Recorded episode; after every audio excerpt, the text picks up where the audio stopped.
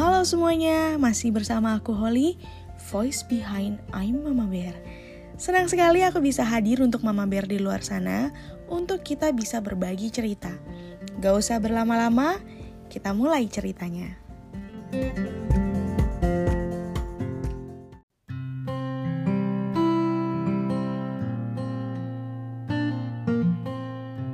Halo Mama Bear, ya ampun aku kangen banget nih udah ini tuh udah mau masuk episode keempat ya.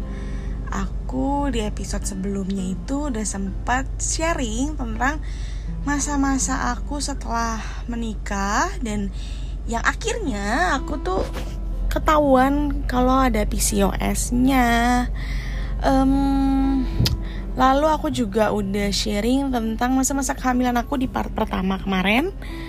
Dan sekarang aku mau masih lanjut nih mau sharing tentang masa-masa kehamilan aku. Ya, puji Tuhan memang dari semester awal sampai semester akhir itu kok semester sih Bu? Enggak, trimester namanya. Jadi aku dari trimester awal sampai trimester akhir tuh ya puji Tuhan sehat-sehat kan. Normal semuanya baik-baik aja. Dan sampailah di usia kandungan ke-8 bulan ini ada suatu case yang bikin aku sempat parno di mana pas aku kontrol itu kata dokter bayi aku sungsang. Udah parno plus sedih.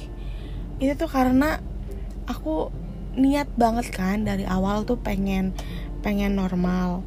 Nah di sini nih mohon maaf, aku bukan bermaksud underestimate untuk para mama bear yang sudah pernah melahirkan dengan secara sesar ya. Aku nggak bermaksud ke sana.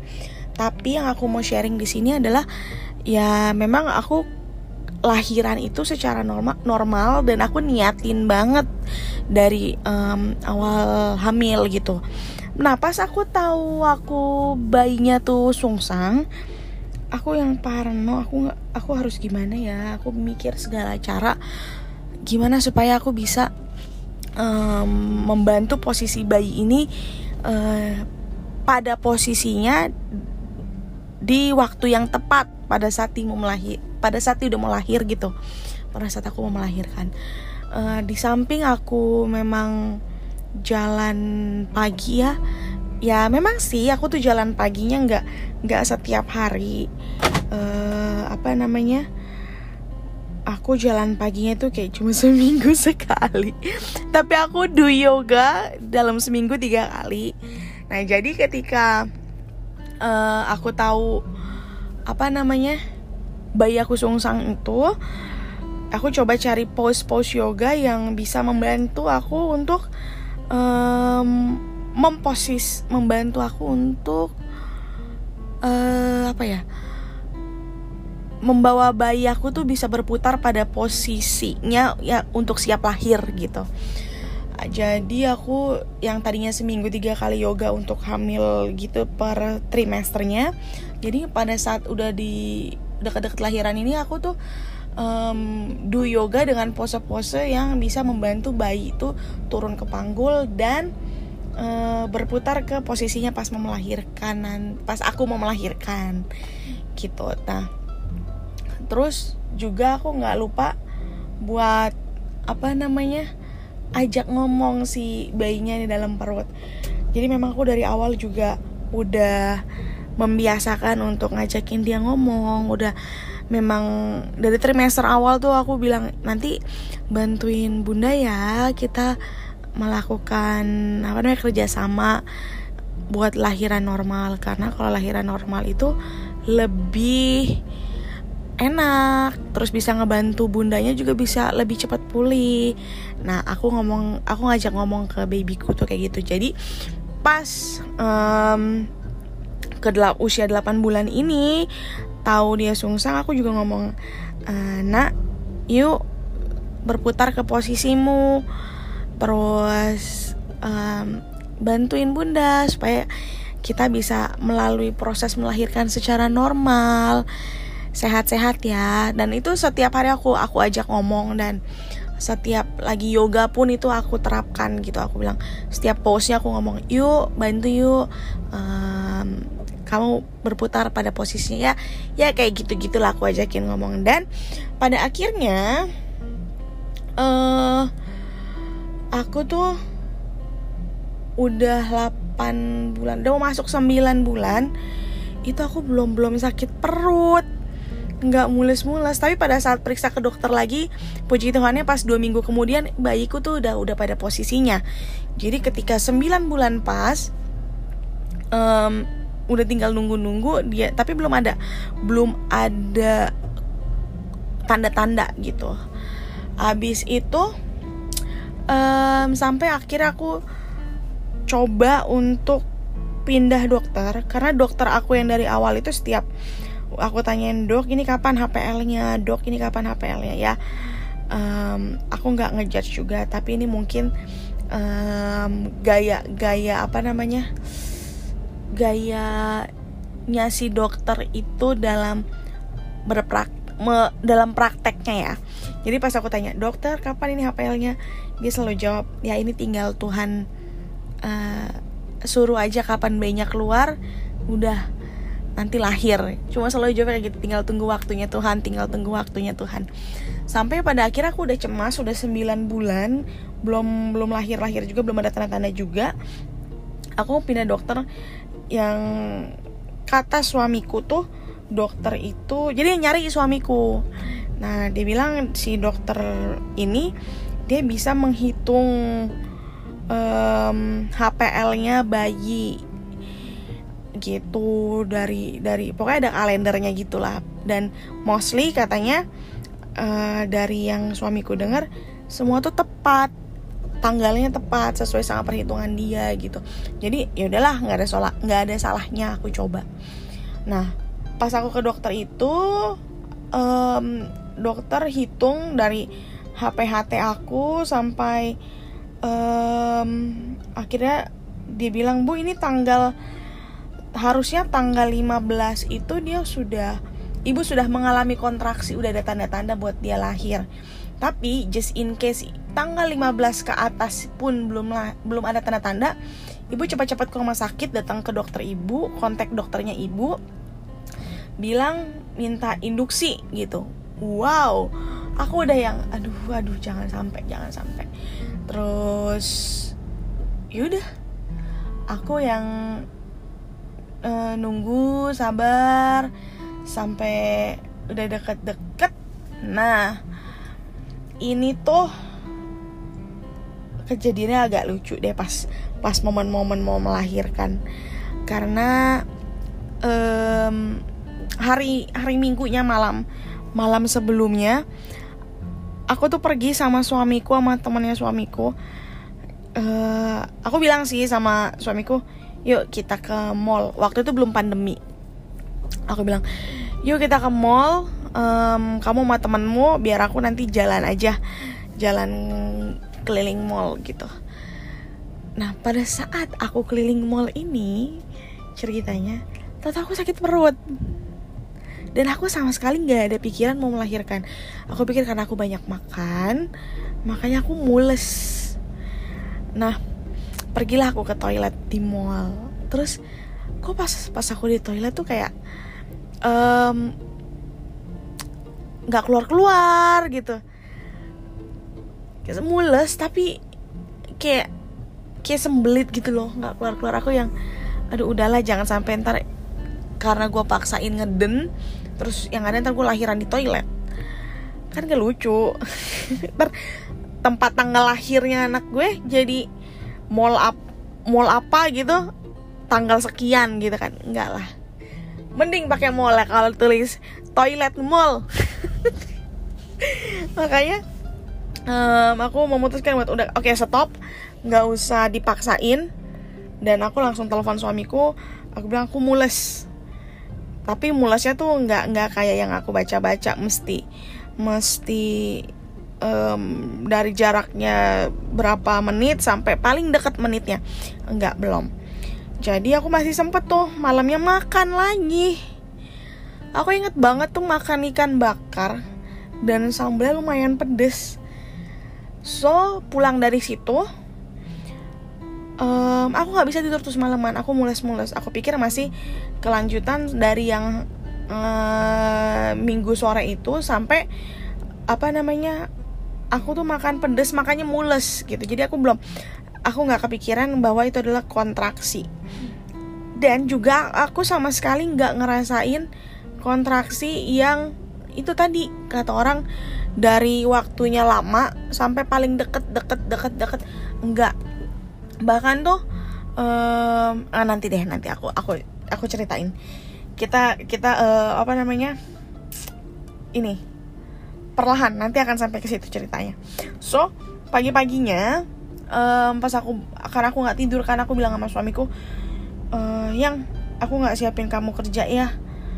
Aku ngantuk banget soalnya nggak tidur udah mules. Yaudah akhirnya suami berangkat kerja Aku bangun Mau pipis. Pas aku pipis Aku elap Ih udah ada flek darah gitu. Aku udah kayak yang panik. Aku pikir itu uh, Air ketuban Jadi aku Mencoba untuk menenangkan diri. Aku bilang uh, Jangan panik Jangan panik Jangan panik. Terus aku telepon suami. Aku bilang Aku udah Udah pecah ketuban. Terus akhirnya dia langsung pulang. Dan memang karena kita udah nunggu-nunggu bayiku lahiran uh, koper dan peralatan segala macam itu udah ada di mobil. Jadi kita pikir tuh memang once udah mules banget udah tinggal langsung jalan gitu. Nah jadi bener nih uh, pas aku telepon suami langsung uh, apa namanya aku ganti daster kayak gitulah. Dan berangkatlah kita ke rumah sakit. Pas berangkat aku kena macet. Macetnya lampu merah sih. Jadi uh, enggak yang apa namanya padat merayap banget enggak. Emang karena lampu merah. Terus sempet juga ada insiden karena suami juga mungkin ada sedikit panik dia yang apa namanya kita nabrak nabrak mobil di depan kita. Ya untungnya nggak ada masalah juga puji Tuhannya. Terus nah pada saat di lampu merah itu um, aku tuh udah mules yang per setengah jam sekali. Eh kok setengah jam? Enggak enggak enggak maksud aku setengah menit sekali sekali 30 detik 30 detik. Lah aku udah waduh udah makin deket nih. Terus aku bilang sama suami kan yang ini udah 30 detik sekali tapi udah kamu jangan panik kita ke rumah sakit aja pelan-pelan. Aku masih bisa handle kok aku bilang gitu.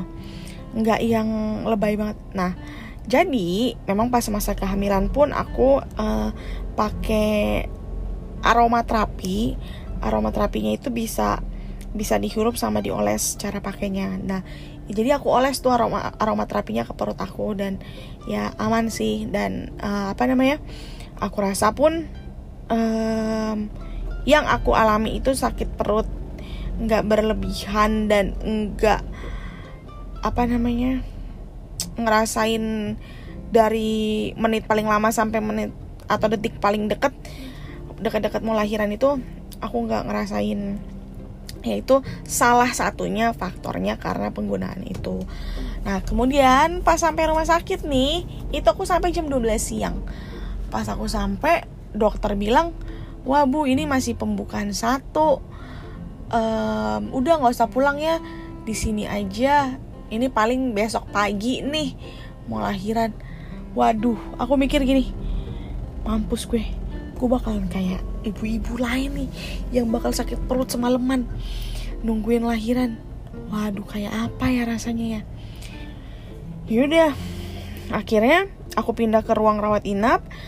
Um, ya aku pikir ya udahlah jangan dibawa.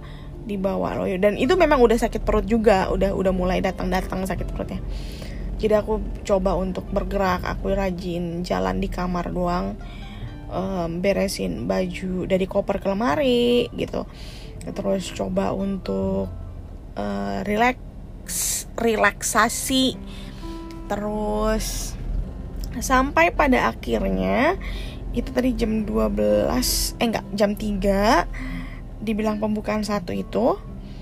Terus uh, apa namanya jam 6 pokoknya maghrib aku inget banget itu ajan lagi azan aku bilang ke mama kan waktu itu juga ada mamaku jagain bantuin bantuin jaga di rumah sakit. Aku bilang ma aku mau pipis. Nah diikutin lah sama mama. Pas aku sampai ke toilet si mama tuh yang udah bilang dek dek itu udah darah loh bukan pipis. Enggak ma. Aku ngerasanya itu pipis. Terus aku bilang enggak ma ini tuh pipis enggak itu udah darah. Mama panggilin suster ya. Enggak mah nggak apa-apa. Pas banget aku udah bersih bersih aku pakai karena mau keluar mau keluar kamar mandi itu bener-bener kayak uh, telur dipecahin gitu ke ke ubin. Ketubanku pecah. Dan aku cuma ya ya mama dan gak lama pun mama manggil suster dibawalah ke ruang bersalin itu udah pembukaan 3 jadi memang cukup lama. Dari jam 3 ke jam 6 itu baru pembukaan 3 sampailah um, aku berusaha. Udah itu udah udah kontraksi terus menerus itu dari pembukaan 3 dari pecah ketuban itu. Dan jam 11 malam lewat 13 pembukaan komplit of course dan bayiku lahir. Tapi bayiku lahir ini ada ada satu tindakan yang harus dilakukan. Dia divakum karena memang ya entah se se seingat aku ya aku mampu gitu buat buat terus mengejan. Tapi pada saat setiap aku mengejan itu kata dokter nggak ada pergerakan dari bayinya. Gitu. Jadi um, ya udah. Dokter memutuskan untuk divakum. Ya aku oke okay, dok nggak apa-apa. Yang penting ini aja uh, aman sehat lancar. Terus sakit perutnya hilang. Jadi ya memang untuk proses lahiran normal itu ya ini ini yang berdasarkan pengalaman aku ya. Justru si mulesnya itu yang diperlukan. Jadi ketika kita mules itu waktunya kita untuk mengejan. Ketika kita lagi nggak mules jangan ngejan karena nanti yang ada menghabiskan energi kita. Gitu terus akhirnya suamiku dipanggil untuk tanda tangan uh, tanda tangan apa namanya? Tindakan vakum bayiku ya akhirnya jam 11 malam lewat 13 Puji Tuhan bayiku lahir dengan sehat, selamat dan bahagia tentunya aku. Oke, okay. itu dia Mama Bear pengalaman aku di masa-masa kehamilan sampai pada melahirkan. Masih ada cerita serunya di di next ini ya, di next episode. Stay tune terus. Jangan lupa di follow karena follow yang itu gratis. Dan sampai di sharing selanjutnya. Sampai di episode selanjutnya ding. Oke okay, bye bye mama bear. See you. Sehat-sehat selalu ya